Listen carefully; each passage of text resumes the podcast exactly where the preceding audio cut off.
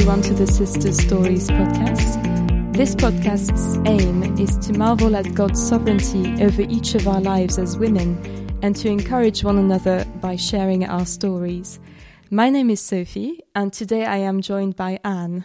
Hello. Hello, Ann. Um, so, first of all, can you tell us a little bit about who you are? Well, I'm. My name is Ann, as I've said. I'm retired, and I'm single. I have a younger brother and lovely sister-in-law who live locally, two nieces and a nephew, and two great nephews. But they all count me as very much part of the family and involve me in all the, their activities. That's great. Thank you. Um, so, we're going to be talking about uh, your journey to faith uh, and your life uh, with the Lord Jesus. Uh, can you tell us a little bit about how you came to trust uh, in the Lord Jesus Christ? Yes. My parents were Christians and very active in the Lord's work, and the Lord was very much uh, the centre of our home life. My brother and I were told Bible stories, and we prayed together as a family. And then for my fifth birthday, I was given a Bible, which I still have. It was the authorized version, the only translation available at that time in English. And as soon as I could read, I was also given a Scripture Union card, which had a suggested Bible reading for each day of the year. And I was encouraged to have a little quiet time on my own, reading the Bible and praying. I knew all about becoming a Christian, but it was when I was seven and a half that I actually asked Jesus to forgive me for the naughty things that I'd done and to be my saviour. I'm not sure what triggered that uh, decision, but it might have been the impact of a magic lantern presentation of Pilgrim's Progress that I saw at the local church about that time. I told my mother of my decision when she came to say good night to me that night. She was delighted, left the room, and came back a few minutes later with a little card called a decision card.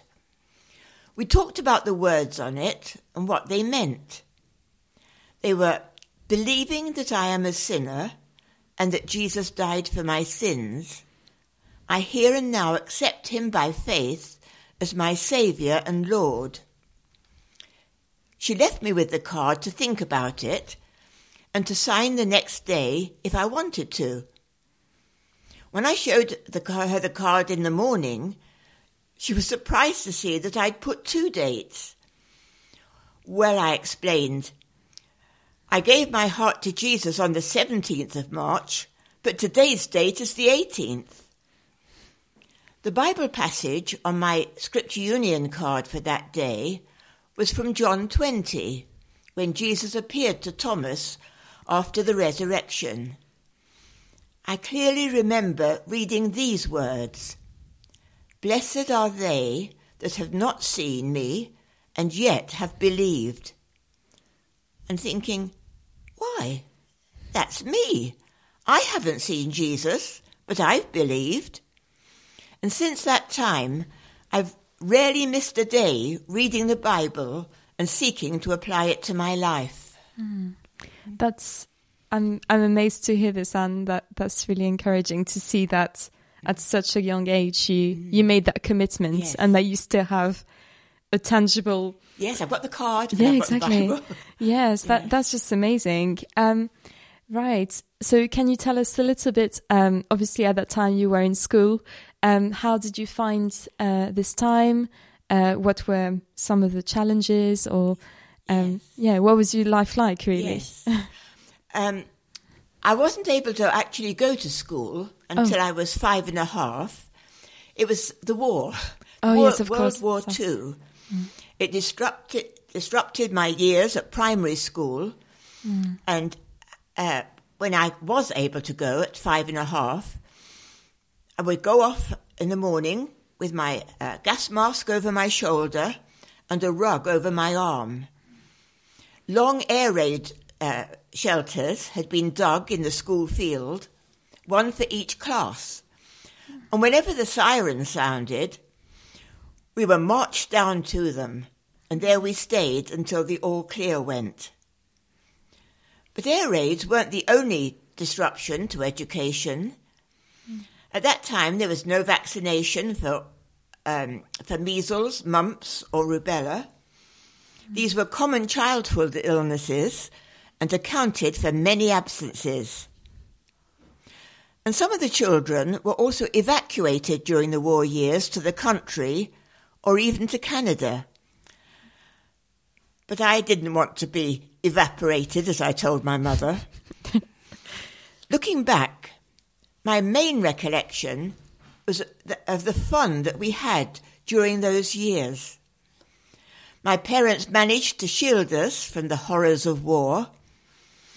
My father was in the fire service, and any distressing tales he may have re- uh, recounted to my mother were not within earshot of us children. Mm.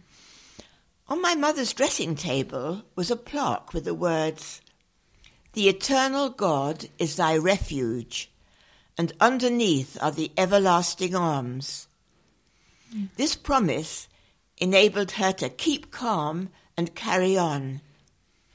Although our house didn't receive a direct hit from a bomb, it was damaged from the blast of one that fell on the nearby swimming pool. The swimming pool was used as a reservoir for water for the fire engines. The windows of our house were blown out, scattering glass over our beds, and through my bedroom ceiling I could see the sky. Part of the roof had gone. But amazingly, none of us were cut or hurt in any way. Truly, God had been our refuge. Although we had an Anderson shelter in the garden, we slept in it as little as possible, but we certainly needed to for a while after that experience. Mm. Life carried on and seemed normal to us children. There were other children living in the road, and they were in and out of our house and garden to play, always welcome my mother started a midweek key nights class for them, telling them Bible stories. And she also took opportunities to spend time chatting to the neighbours. And in fact, several of them came to faith in the Lord as a result. Wow. I joined the Brownies and enjoyed earning badges. And I also became a member of the Junior Red Cross, learning first aid and how to bandage wounds. And at last, VE Day came. Victory in Europe. The war was over. Street parties were held and bunting was flying. Everybody was cheering. My secondary education would soon be beginning. At that time, children had two opportunities to sit an entrance exam for the grammar school. You took one when you were 10 and one when you were 11. I didn't pass at the first attempt. And as you had to leave your primary school at the beginning of the term that you became 11, I had to go to the local secondary school for a term before going to the grammar school in September. For various reasons, this particular term was not the happiest of my life. When I started at Tiffin's, my mother gave me a book in which she had inscribed Proverbs 3, verse 6. In all thy ways acknowledge him, and he shall direct thy paths. I soon had a circle of friends, and I tried to witness to them. In my early teens, I made a public confession of my faith by being baptized, and I invited my friends and neighbours to come to it. Soon after that, I accepted responsibility for teaching a small group of children in the Sunday school. In, and in order to equip myself for this, I took a correspondence course offered by the Scripture Union to teachers who wanted to teach in Sunday schools. But I was concerned that there was no Christian Union at Tiffin's at the time. I think I was probably in the fourth form when I plucked up the courage to ask if I could start one. Permission was given, and a group of us met regularly. A member of staff usually came when I invited an outside speaker, but I think we were left to get on with, it when we met for prayer and Bible study on our own. Mm, wow. I'm I'm just amazed because I run the current Christian Union in Tiffin. Right. So this is yeah, this is the very beginning of the Christian yes, Union, isn't yes, it? Yes. That's amazing. That's amazing. Sorry. Um, great. And so, um, can you tell us a little bit about what you did after school and what choices you made for your career as well? Yes. The verse that I was given when I went to Tiffin's, in all thy ways acknowledge him, and he shall direct thy paths, was a verse that became very precious to me. I knew God had a plan for my life, but I didn't yet know the direction he wanted me to go with regard to a career. Mm. I was very much torn between nursing and teaching. I'd enjoyed being in the Red Cross. I'd also enjoyed teaching in the Sunday school. Was it nursing or was it teaching that was God's will for me? At that time, the school leaving age was 15, but those going to a grammar school were expected to stay on at least until they were 16 to get a certificate of education. My year was the first year that O levels were introduced. You had to have had your 16th birthday to sit them, and I was all right. But it ruled out a number of girls in my year who weren't 16 and they chose to leave rather than repeat the year. It was intended that O levels would lead to A levels two years later. But at that time, Tiffins also offered a year, a one year pre nursing course in physiology, anatomy, and hygiene. I decided to take that course and then I spent a year as a nursery assistant in an infant school. And those two experiences confirmed to me that teaching and teaching of young children was the direction that the Lord wanted me to take. Mm. I was offered a place at Avery Hill Teacher Training College. It was the largest women's college at the time, so I purchased a second hand trunk, booked Carter Paterson to take my luggage to the, my new abode, and started a two year course. Of necessity, the timetable was very full as students, we lived in halls of residence and had lectures all day and were expected to study in our rooms from seven to nine of an evening. Food was still rationed, so we had to hand over our ration books and meals were prepared and cooked for us. The bedrooms and facilities were Spartan, very different from what students expect today. Mm. There were also restrictions on our comings and goings, probably because we didn't come of age until we were 21, and therefore the college had responsibility for us.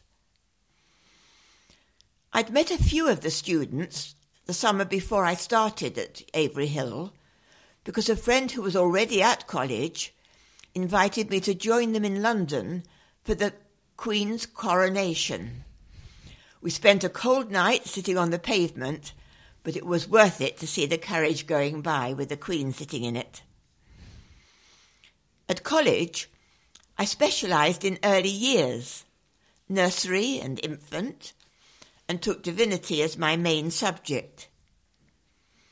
It was especially thrilling to be part of an active Christian union and to link up with a local church enjoying the hospitality offered by different members there. During my second year, I was president of the Christian Union, and it was the year that Billy Graham held his Wembley crusade. We took the opportunity to organise coaches to take students to it.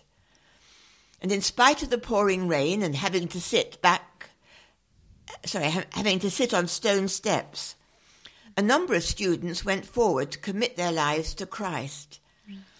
And we followed them up back at college with discipleship classes. My days at college were drawing to a close. But where did what God want me to teach? During the 1950s, there was a resurgence of interest in missionary work and a desire to take the gospel to other lands. Communication with the missionaries was mainly limited to airmail letters. And when they came home on furlough, they'd be asked to give a report to their local church, or perhaps at a venue like Central Hall, Westminster. This building could hold about two and a half thousand people. At some of the meetings I went to, every seat was taken, and people were even sitting on the steps. One day I was reading my Bible portion for the day and praying about my future, and the reading was in Isaiah 6. And the verse that really challenged me was God's question to Isaiah Whom shall I send, and who will go for us? I couldn't give Isaiah's reply Here am I, send me. I was interested in missionary work, but for others, not for me. And it was ages before I could eventually say, Not my will, but thine be done. I don't know whether it was weeks or months, but it seemed ages. God graciously accepted my willingness that He be Lord and He have the decision. And then He spoke to me again through my Bible reading. This time it was in the book of Ezekiel. You are not sent to a people of a strange speech and of a hard language, but to the house of Israel I took it he had work for me to do in this country and in a language I could understand. I applied to my local education authority and was accepted, and my first teaching appointment was in a school in Chessington. Wow, wow that's it's amazing to hear how the word of God guided you yes. through that. And, yes, very definitely. Yeah. Definitely. Yes. Oh, that's great. So it was in my daily yes. reading. It wasn't I opened my mm. Bible and picked out verses that no, suited of course. me. It yeah. was just in my regular daily Bible reading. Yeah, I think it's quite tempted to, tempting to just open the Bible and, and find a random verse. But as you say, that's clearly something that God used to yes. point you in the direction He yes. wanted you to go. So that's that's really encouraging, yes, actually. Yeah. Um, what did you find was um, a joy in the teaching uh, or what was a challenge as well in that in that position? What did you th- yes. find? Well, I love teaching. Mm. Um, I regarded it as a service for the Lord, mm. and I was conscientious in carrying out that. But I also undertook uh, work with the church. Mm. I took a Bible class, and I became a girl covenanter. That involved a weeknight activity and opportunity for competitions with other groups as well as the class on Sundays. And then during the school summer holidays, I would spend a week helping at a church youth camp before going on holiday with friends. So there was teaching going on during the day, which I loved, mm. and then other activities of an evening. Yeah. However, it was not long before I realized why the Lord had guided me to come home. Both my parents were diagnosed with cancer, and they were in and out of hospital, and so very much appreciated me being available to care for them. My father died first at the age of 60, mm. and my mother two years later when she was 60. And for the last five months of her life, I needed t- to take unpaid leave of absence to care for her. Mm. Well, the Lord certainly used my interest in nursing over those years, and He was my strength when I felt utterly exhausted. He sustained me with His word during the dark periods, bringing out various promises to my mind. Mm. And He used my brother and sister in law and Christian friends to give practical support and encouragement. But after my mother's death, I returned to school I went to the school I'd been teaching at for a while, and I thoroughly enjoyed it there, but I was also asking God, what next? Hmm. A few years before, uh, before my parents became ill, one school inspector and the other, a Christian friend in, who was involved in education, they both indicated that I should consider applying for headships. This idea had gone on hold while I was caring for my parents, but when a post was advertised for head of the infant department in a local primary school, I applied and was offered the post. I gained valuable experience there, but after, after being there for several years, I started applying for headships. Mm. And although I applied for many, they came to nothing.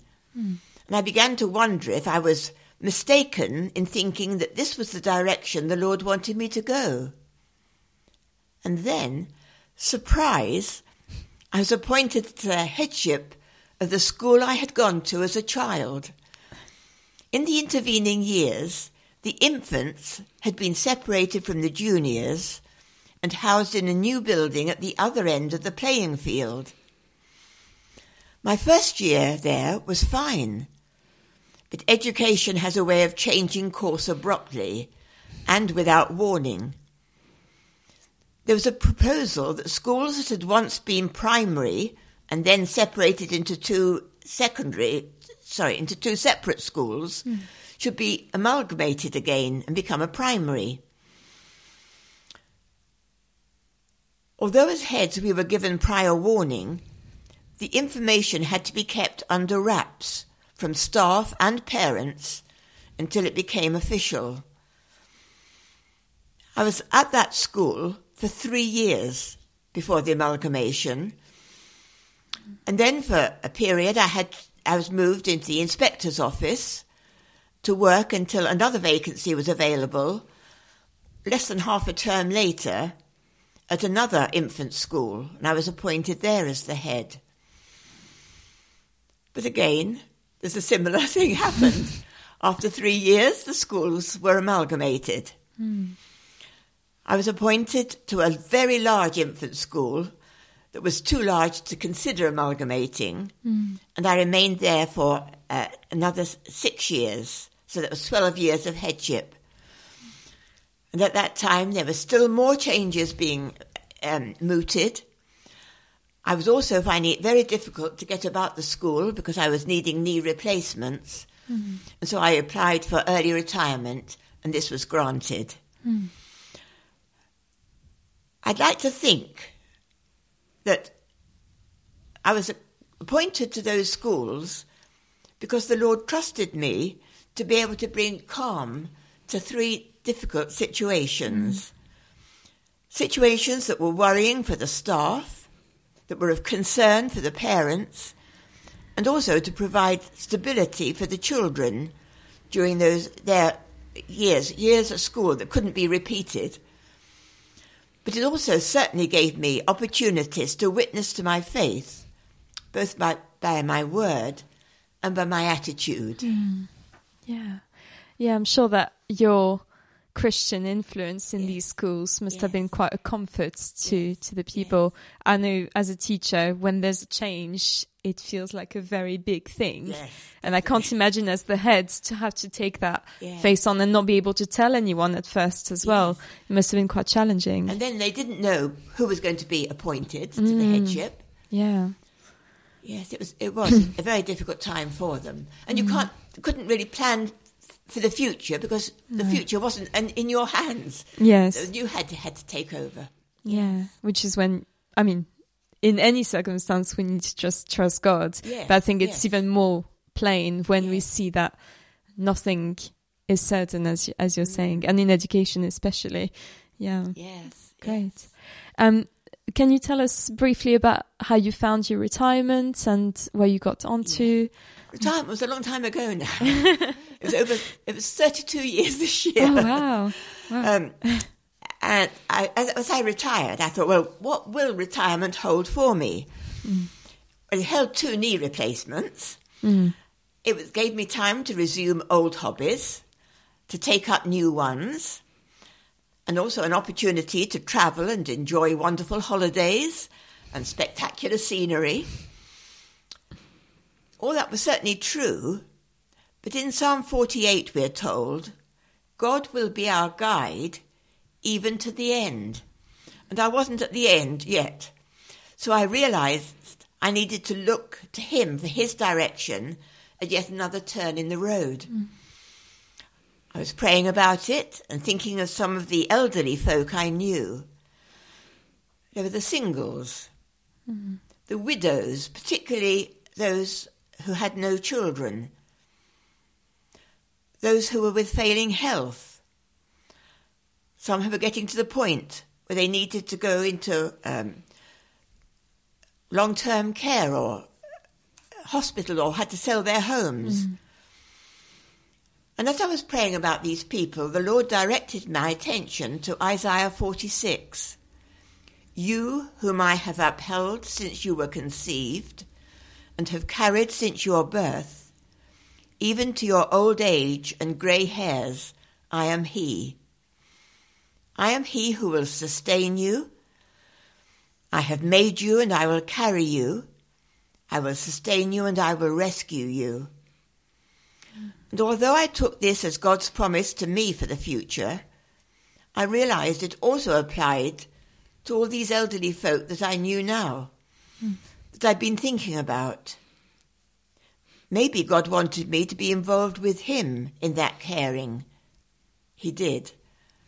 And over the years, I've been able to get alongside a number of elderly ladies, fortunately, not all of them at one time, giving practical help and encouraging them in the Lord. Mm. As I look back, preparing for the podcast has given me the opportunity to look back over the key points in my life and to reflect on the Lord's faithfulness, the way He's used His word to guide me in the decisions that had to be made. The road has wound through many sunny meadows and at times dark valleys. Yet the Lord has always been there, leading me on, encouraging me to keep going. I love the Living Bible paraphrase of Psalm 25, verse 10.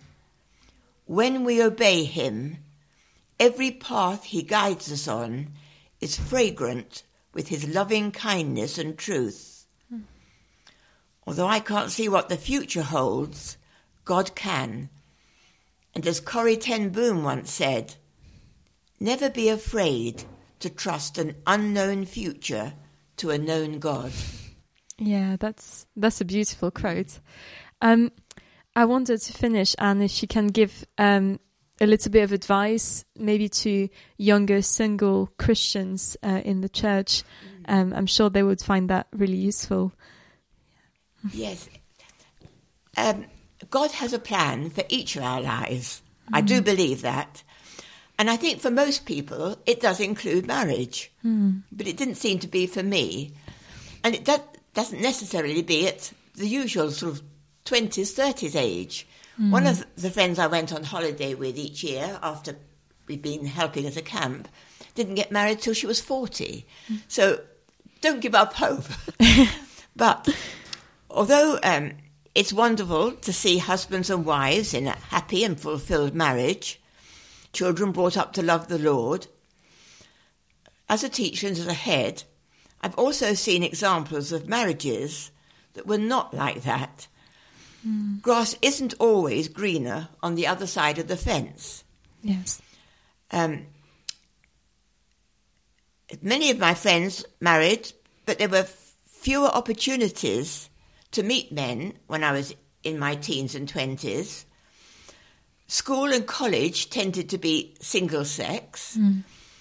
And although the, the war was over when I went to college, the young men of 18 were still being grafted in for national service for two years.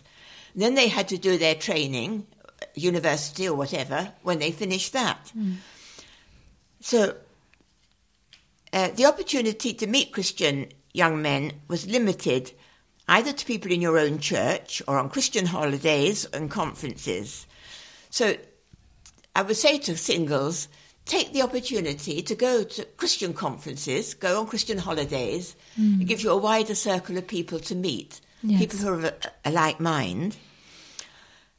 Get involved with families. Even though you're single, I know it's been meant a lot to me to have a brother and sister in law who really involved me. Mm. Um, I was able to have the children, take them out. They sometimes came to stay. I was able to join in all their festivals, everything. It was it was lovely. It's like having your own family. So yes. keep in touch with other people. Um, one of the blessings I had was to have my own home. I was able to stay on in the homes I'd lived mm. in. And I've been able to have people to stay for shorter or longer periods, people coming to work in the area or convalescing after operations. So think of what you've got and use it to serve the Lord. Mm.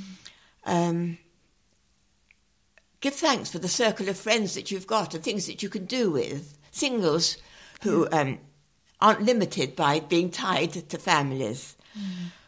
And I th- would say to singles, eat sensibly, get enough rest, and guard your thoughts. Mm. Don't dwell on if only. Yes. Thank the Lord for the blessings He's given you, the things that you can do that your married sisters can't, and let God change you into a new person by changing the way you think. And then you will know what God wants you to do, and you will know how good and pleasing and perfect His will for you really is. Yeah. That's Romans 12 in the New Living Translation. Oh, thank you so much, Ann. And this advice, I'm sure, is, I mean, is something all of us need to hear in various ways, isn't it? Because yeah. we all are discontented with so many different things yeah. in our lives. Yeah. Uh, but we always need to go back to the Lord and trust in Him, really. Um, thank you so much for sharing your story with us today. I feel very privileged. Um, it was such a privilege to hear it. Um, so um, that's it for this episode of Sister Stories, everyone. But join us again next time.